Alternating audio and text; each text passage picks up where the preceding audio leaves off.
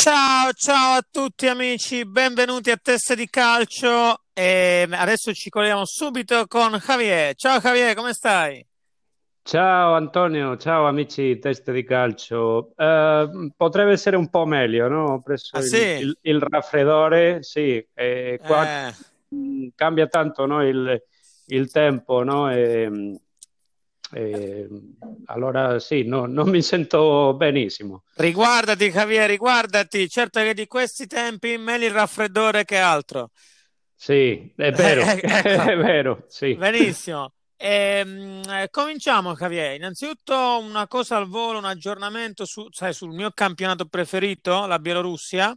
Sì, Eh, visto qualcosa, hai letto qualcosa dei risultati, no? Eh, ho visto altri, altri campionati, però no- eh, per dire la verità non ho seguito eh, questo weekend Tu sai che, tu sai che io sono amante, sono amante di calcio ex Sì, sovietico, in attesa però del mio preferito che è quello sì, russo.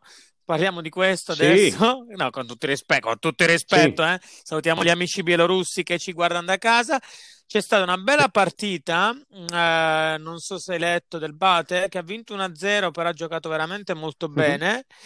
Ehm, poi il derby di Brest, sì, eh, con la Dinamo che ha vinto 4-1.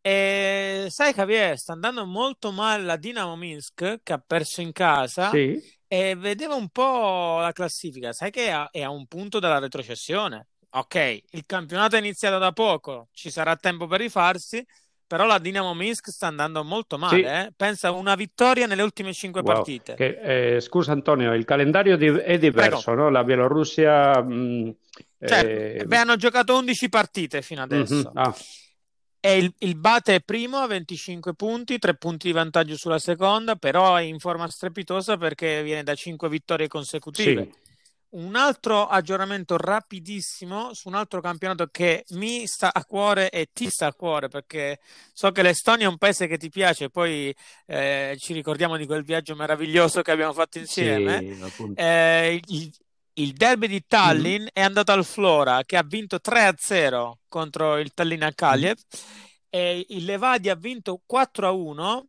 e si conferma eh, primo in classifica.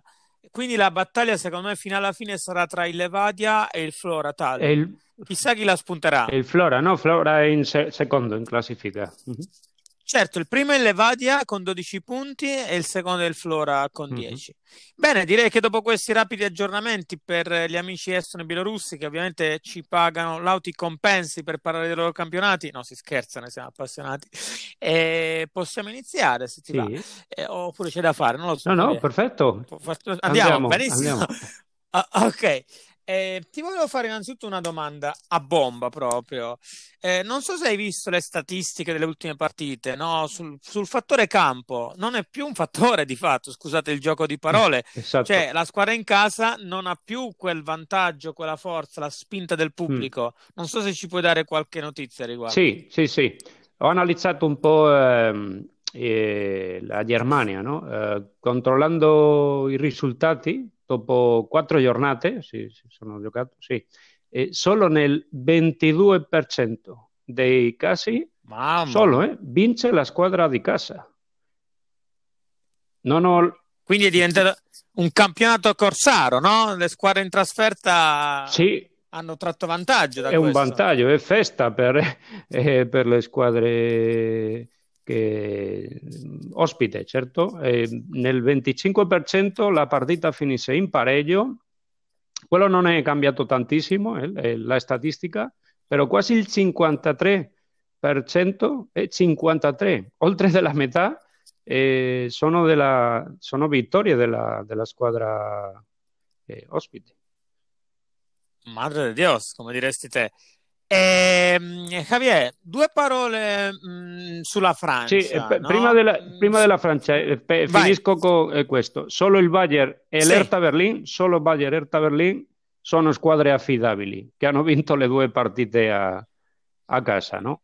Beh, dire- direi che il Bayern ha dimostrato una superiorità anche fuori, no? Quindi Eh, viene- l- l'Hertha Berlino invece è molto in forma, eh? Devo dire che sta andando abbastanza bene. sì, sì, eh, Bayern, Hertha, eh, Leverkusen, sì, sono le tre squadre più in forma. Direi, eh, direi che il Bayern sì. l'ha portata a casa, sei d'accordo? No, no. Ormai la Bundes in La tasca. Bundesliga già, mh, mm, eh, per quanto riguarda il, il, campionato, il titolo è già finito. No? Adesso la lotta è per la Champions, ricordiamo che i primi quattro eh, vanno in, in Champions e mm, adesso eh, sono il, eh, secondo, terzo, quarto e quinto eh, stanno lo, lottando, eh, sono quasi a, ai pari per ottenere un, un posto per, per, la Champions. No? Anche non è finito per la retro, retrocessione, attenzione il Verde Brema, eh, che non, non, è finito, direi che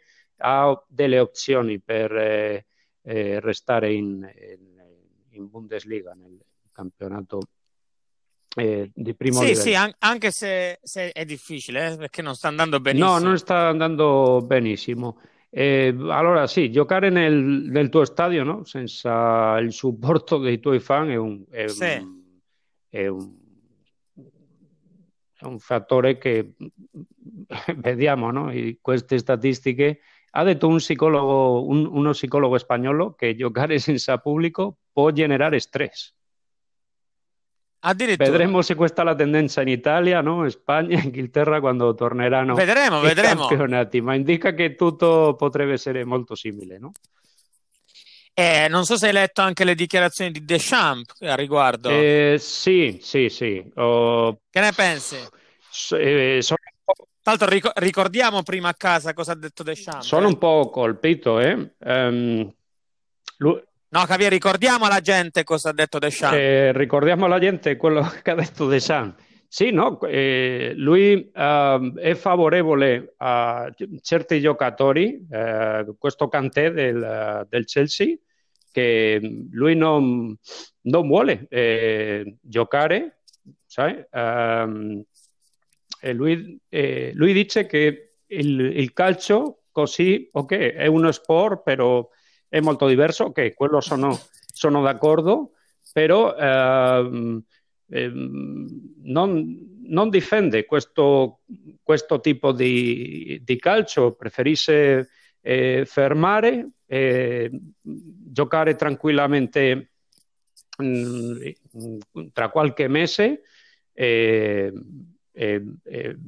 forse cambiare la, la, la, la modalità per eh, appunto lui allenatore della nazionale francese eh, non è d'accordo di eh, giocare un campionato lunghissimo e poi arriva l'europeo eh, che sarà nel 2021 eh, però ha criticato molto la Spagna e anche la No, lui ha detto, ha detto, testuali parole, è, è, un qualcosa che assomiglia al calcio, cioè non sì, ha detto che calcio. Certo, che assomiglia al calcio. C'è un'altra cosa. Sì, sì, sì. sì. Sì ha criticato per esempio Vai. che in panchina, no? che eh, i giocatori sì. sono con la mascherina, mentre eh, poi in, in campo eh, c'è il contatto, no? Però... Uh-huh. Beh sì, quello, quello guarda è un po' un'ipocrisia, non so tu come la pensi perché fa, cioè, fa, specie vedere gente a due metri di distanza, poi in campo si abbracciano, sì. no? Bah, vabbè, comunque, sì.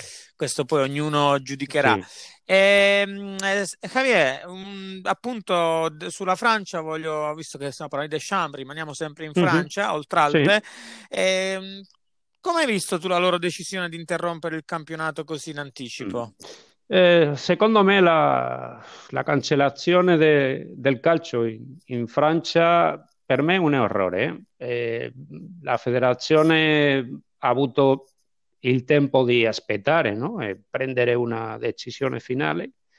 E penso che siano stati troppo frettolosi, no? ha, ha danneggiato tra l'altro, complimenti Javier perché hai beccato pure il congiuntivo, eh? Complimenti vivissimi. Grazie. Adon... No, sì. guarda, Javier, io ti dico una cosa, no? Tu sei andato a scuola. Sì, sì. Sei andato a scuola, sì, benissimo. Sì, sì. È confortante. Confermo che sono eh, andato in scuola, sì. benissimo. Direi applauso, no? Vabbè, che di questi tempi è rarità. E comunque dicevo, Javier, a scuola, quando uno è impreparato, non ha studiato e c'è il compito in classe, cosa si fa? Non ti presenti o se ti presenti, la cosa che puoi fare è copi, no? Copiare. Copiare, sì. Quindi se, se, uno non è in grado, non è capace, oppure per X motivi non sa che pesci prendere, mm.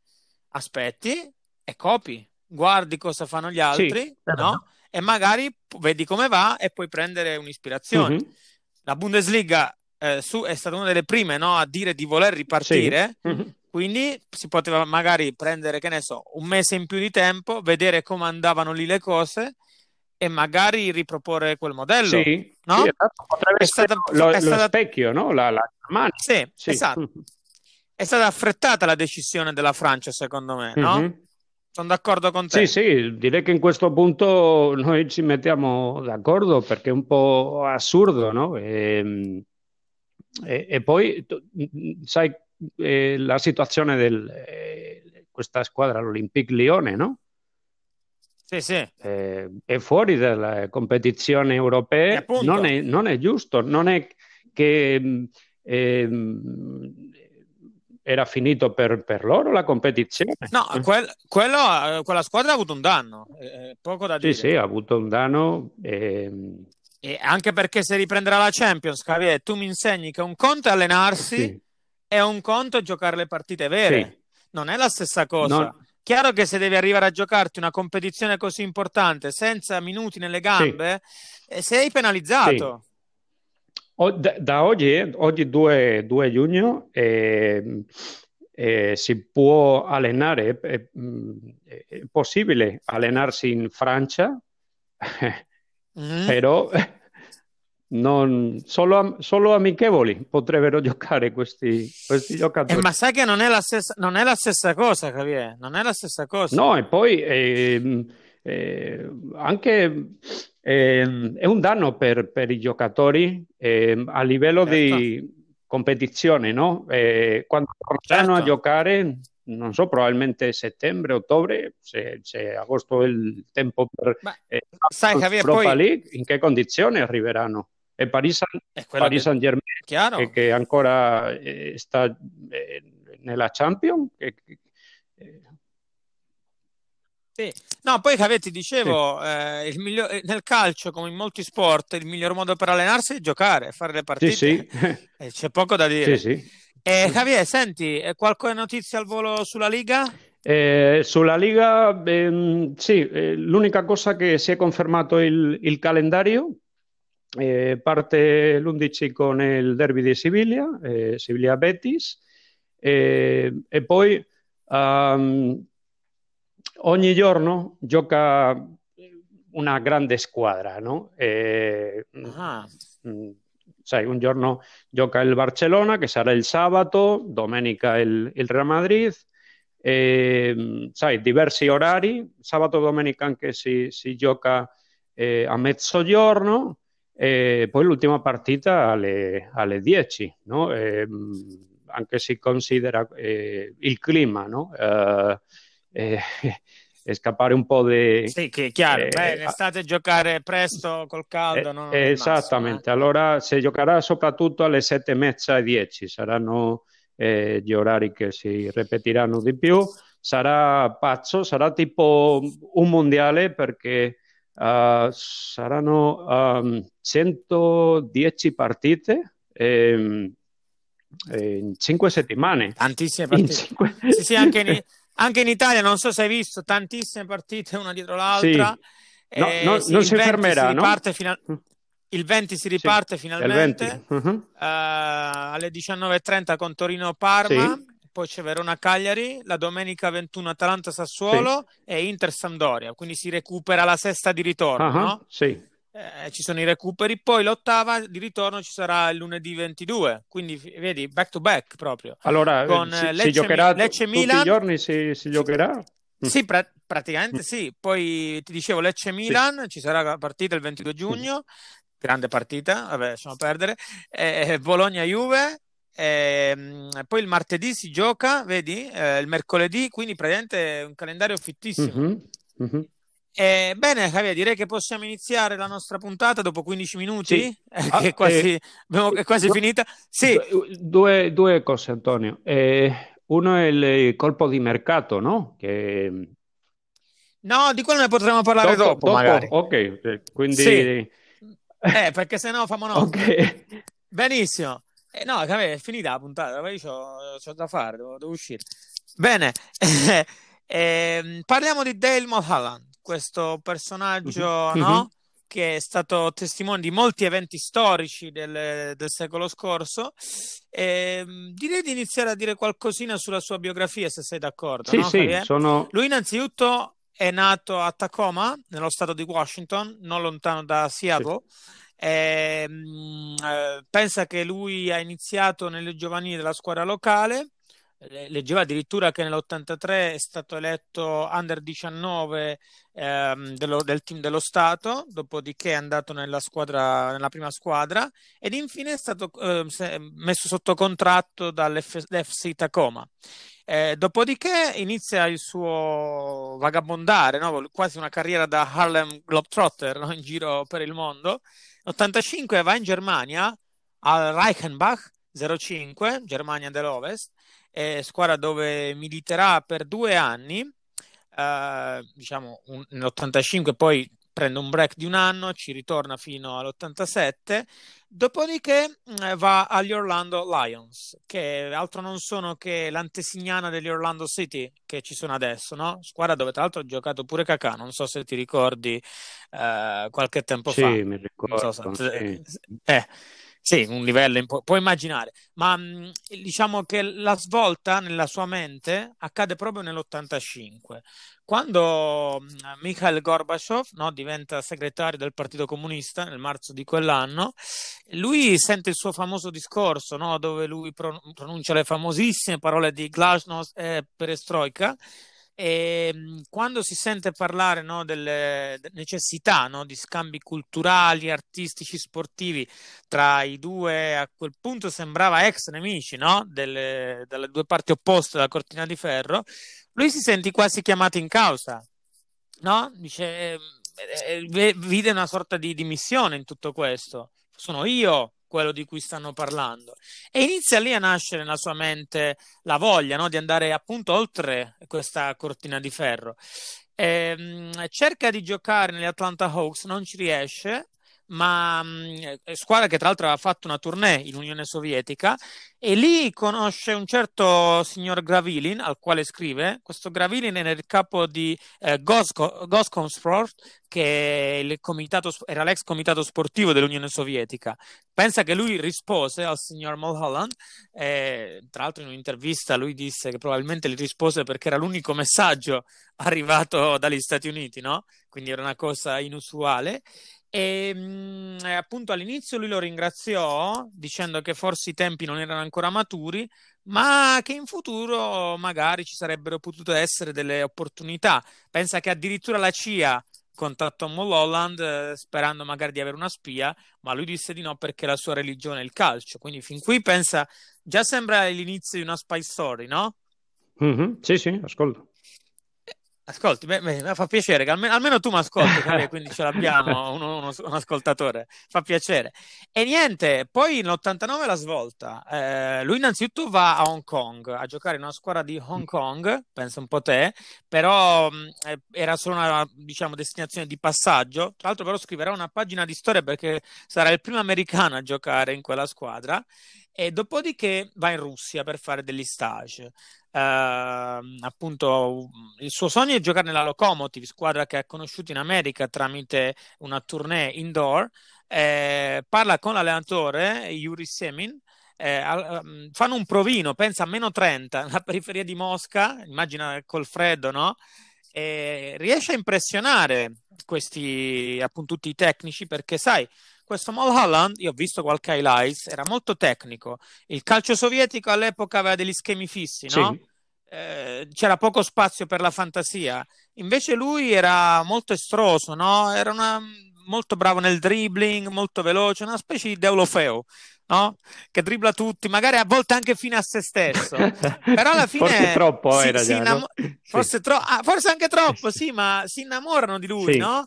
Eh, perché anche l'allenatore alla fine gliele perdona queste brasilianate. Mm. E mh, mm, eh, lo prendono, lo prendono, inizia appunto quella che sembra una lunga storia d'amore lui incontra una ragazza che si chiama Katia, con la quale si innamora, eh, diventa sua moglie, anche se ha fatto moltissime scappatelle lui e la sua guardia del corpo, che era un, ex Spetsnaz, eh, uno che stava nelle forze speciali russe, no? che ha fatto la guerra in Afghanistan, pensa che lo portava nei migliori club di Mosca, che io e te abbiamo visto, la vita notturna di Mosca, no? Ti ricordi? Sì, mi ricordo, sì. Eh, potessero parlare le mura del Cremlino. Vabbè, lasciamo perdere, eh, che siamo sempre che, in fascia protetta. Che città Mosca, eh?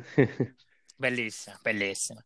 Pensa che lui si stupiva quando andavano in trasferta di tutti questi tifosi russi che li seguivano. Dice, ma cosa vogliono questi? Non sapendo che esisteva il fenomeno degli ultras, cosa che in America non c'era all'epoca, no? Ah. Dei tifosi che seguivano la, la squadra fuori, no? Quindi era rimasto scioccato da quel tifo. Eh. Però purtroppo sai che come in tutte le belle storie d'amore non sempre c'è eh, l'happy ending, non quello che pensi te l'happy ending, eh? stiamo parlando di un'altra cosa, sempre fascia protetta. E, ehm, mh, purtroppo per lui c'è, succede, c'è un piccolo intoppo. Sai qual è? Qual è? Che purtroppo nel 91 crolla l'Unione ah. Sovietica. Ah. Eh, piccoli dettagli, Piccolo no? dettaglio, sì. quindi tutti i grandi calciatori dell'Est iniziano ad andare via. Mm. Eh, il progetto va un po' a farsi benedire mm. e quindi anche lui si, si ritrova tagliato fuori. Torna a Miami per un anno, ma oramai lui si è innamorato dell'Europa, in particolar modo dell'Europa dell'Est. E, mh, mm, tramite un contatto di un certo Lyubomir Barin, eh, un procuratore che aveva molti contatti in Francia, disse guarda ti porto a giocare in Francia ma prima eh, dobbiamo trovare una squadra satellite. Quindi lo appoggia alla Dinamo Zagabria. Mm. Pensa che lui fa il provino, va lì, impressiona tutti e si innamora perdutamente del calcio jugoslavo perché dopo aver giocato in Unione Sovietica con questi schemi fissi, no? E sai, i giocatori jugoslavi hanno fantasia, no? Sono un po' come i brasiliani, tu lo sai benissimo, un calcio te- molto, molto, tecnico. tecnico sì. Esatto, quindi lui dice, ma però guarda altro che Francia, io resto qua. Yeah. Purtroppo per lui, caro Javier, una mattina, eh, quando si trova in albergo a Parenzo, in Istria, vede dei profughi arrivare. Sta per crollare anche la Jugoslavia e l'inizio anche delle guerre jugoslave. Sì. Mm-hmm. E quindi figurati, il suo procuratore dice: No, ma dai, in un paio di settimane eh, tutto andrà bene. Lo porta in Austria, al Graz. Purtroppo, però, la storia non gli darà ragione perché la situazione diventerà incandescente. Eh, però fa un provino eh, in Austria, non viene preso. A quel punto lui non demorde, molto testardo questo Mulholland, mm. anche perché comunque sta arrivando il mondiale nel 94, lui vorrebbe tanto andarci. Ah. Va in una squadra eh, del campionato cecoslovacco, la Dukla Praga, e dove lì giocherà con un certo Pavel Nedved, non so se l'hai mai sentito nominare. Sì. eh, sì. Semi sconosciuto. e dirà di lui, eh, un'intervista. Era un calciatore senza cervello che correva soltanto in giro per il campo eh, come un cane, tirava da qualsiasi posizione sperando che gli andasse bene. Rimassi sorpreso quando seppi che lo voleva lo Sparta Praga. Fui ancora più sorpreso quando eh, fu selezionato per far parte della nazionale ad Euro 96 e non vi dico eh, cosa provai quando vidi che andò a giocare eh, con Ericsson alla Lazio. Eh, ebbi un attacco di cuore quando fu comprato dalla Juve e sono quasi morto quando ho sentito che ha vinto il pallone d'oro. Frasi sue, eh? Wow. sì, eh, però comunque può dire di aver giocato con Pavel Nedved. Sì. E, ehm, mh, purtroppo per lui però non finisce anche qui bene perché si rompe la caviglia pensa un po' te, si rompe la caviglia uh, e mm, la squadra non vuole pagargli eh, lo stipendio, fa, finisce in tribunale, carte bollate, alla fine vincerà lui. Wow. Purtroppo il sogno non si avvererà eh, di andare al mondiale, ma te pensa che quando eri infortunato, faccio un piccolo passo indietro, questa è una chicca, e tento anche di andare a giocare eh, nel Karabakh. Car- Sai? Ca- eh, Car- Karabakh. Ah, Karabakh, ah, sì. no? Eh, nel, nel, 92, sì. ma sai che è successo anche in quel caso? Scoppiò la guerra tra Armenia e Azerbaijan per il Nagorno-Karabakh. Quindi possiamo dire in conclusione che porta sfiga questo signore. Eh? Sì, sì, porta tanta sfiga. tanti momenti, domanda, tanti momenti storici no? che lui ha, ha, vissuto e, e, tutto quello che è toccato eh, eh, collassa e, e, scoppia la guerra incredibile. Non vedo l'ora di leggere un libro o, o guardare un film no, della, della, sua eh, vita e storia. Sì, sì. Beh, certo, certo, storia fantastica. Poi pensa che per due volte è stato chiamato anche da Bora eh, Milutinovic, la nazionale americana, non ha passato le selezioni. Ah. Ha fatto anche mh, due eh, tentativi di andare a giocare nella Premier, mm-hmm. uno al West, eh, al West, Ham e l'altro all'Arsenal, mm-hmm. ma in entrambi i casi purtroppo per lui non, non fu preso. Ah. Ha, gio- ha, fatto anche qualche partita con il Magdeburgo, scusami, nell'ex Germania dell'Est, quindi non, non si è fatto mancare niente. Anche la Germania de, dell'Est, sì, sì. Sì, sì, quindi un giramondo, no? Sì. Poi, poi co- come allenatore ha continuato la sua carriera eh, in Asia, no? Ah. Ha allenato anche a Hong Kong, in Indonesia. Pensa che lui adesso ha una scuola di calcio sì. e si è inventato il calcio uno contro uno. Uno contro uno. È... certo, certo, ha, una, ha, fondato una federazione sì. e um, ha, ha, queste scuole di calcio in tutto il sud-est asiatico, in America, dove lui um, punta moltissimo nell'allenamento individuale. Sì. No? Mm. Quindi fa allenare i ragazzi singolarmente. Sì. Uh-huh. Questa è suo, la sua filosofia, no? Mm-hmm. E pensa che ha un patrimonio stimato di 105 milioni di euro, mica come me e te, qualche soldino ce l'ha. Poco, no? Ecco, esatto. E niente, adesso continua la sua vita in America dove ha un figlio ed ha una seconda moglie, anche, anche se appunto russa, perché mica è fesso. Ah, di quella de... russa si è divor- no. divorziato. Esatto, esatto. Beh, per colpa delle sue scorribande sì. nella nightlife moscovita. Sì, sì. Certo c'è anche da capirlo, eh, mm-hmm. C'è un, c'è un, po', la faccia da pirla, eh? Io invito tutti gli ascoltatori ad andare a, a documentarsi sul Del Malhalland mm-hmm. perché la sua storia è veramente incredibile mm-hmm. e appunto quando vedrete la sua foto non potrete che essere d'accordo con me nel dire che ha veramente una faccia da pirla. Non so se hai informazione Antonio eh, se eh, questo uomo ha, ha, avuto l'opportunità almeno in partita amichevole di difendere la eh, la maglia degli Stati Uniti. Purtroppo no, purtroppo no. Mm-hmm. È stato selezionato due volte nel, visto nel gruppo, però sì. nel, nel, negli stage, ah, sì. ma non è stato mai convocato. Ah, ah, diciamo che ehm, forse nel Mondiale 94 sarebbe potuto andarci perché non stava giocando male, ma l'infortunio in quel caso... Sì, peccato, no? La grande opportunità di, di giocare il mondiale no? De, nel tuo paese. Beh, certo, è, stato un po' sfigato eh, perché comunque sì. dovunque andate i paesi sparivano, infortuni, quindi uh-huh. una carriera costa tanta sfortuna, però sì. è stato testimone di grandissimi eventi che hanno segnato e segnano tutt'oggi la storia mondiale. Eh, direi che lui eh, avrebbe bi- bisognerebbe, che ne so, 3-4 libri no? per raccontare eh, tutto quello che, che, ha visto, no? Una serie, una serie. Sì, una serie. guarda, provere, proveremo a contattarlo, magari sì. sarebbe bello farlo partecipare in trasmissione, vedremo, chissà, magari in un prossimo podcast parleremo io, tu e lui. Sarebbe bellissimo di, di sapere del, del, suo testimone, no? Diretto. Sarebbe fantastico. Sarebbe fantastico. Bene, Javier. Grazie Antonio, 28... è molto incredibile la, la, la sua storia. Eh?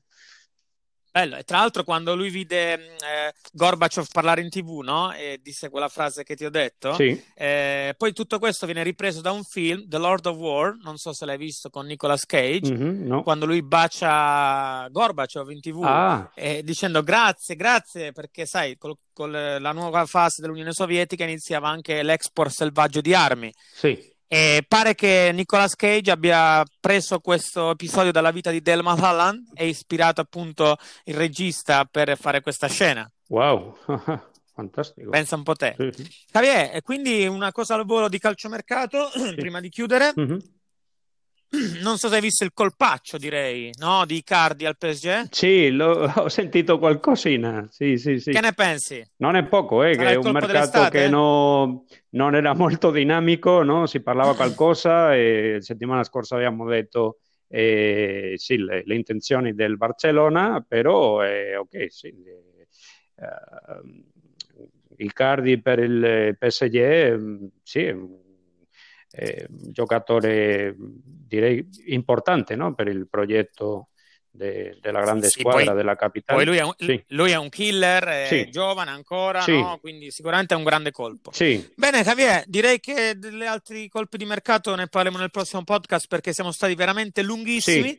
Spero vi sia piaciuto anche questo. Grazie per averci ascoltato. Scusate appunto la, la, la, la, mia tosse, eh, posso garantire che.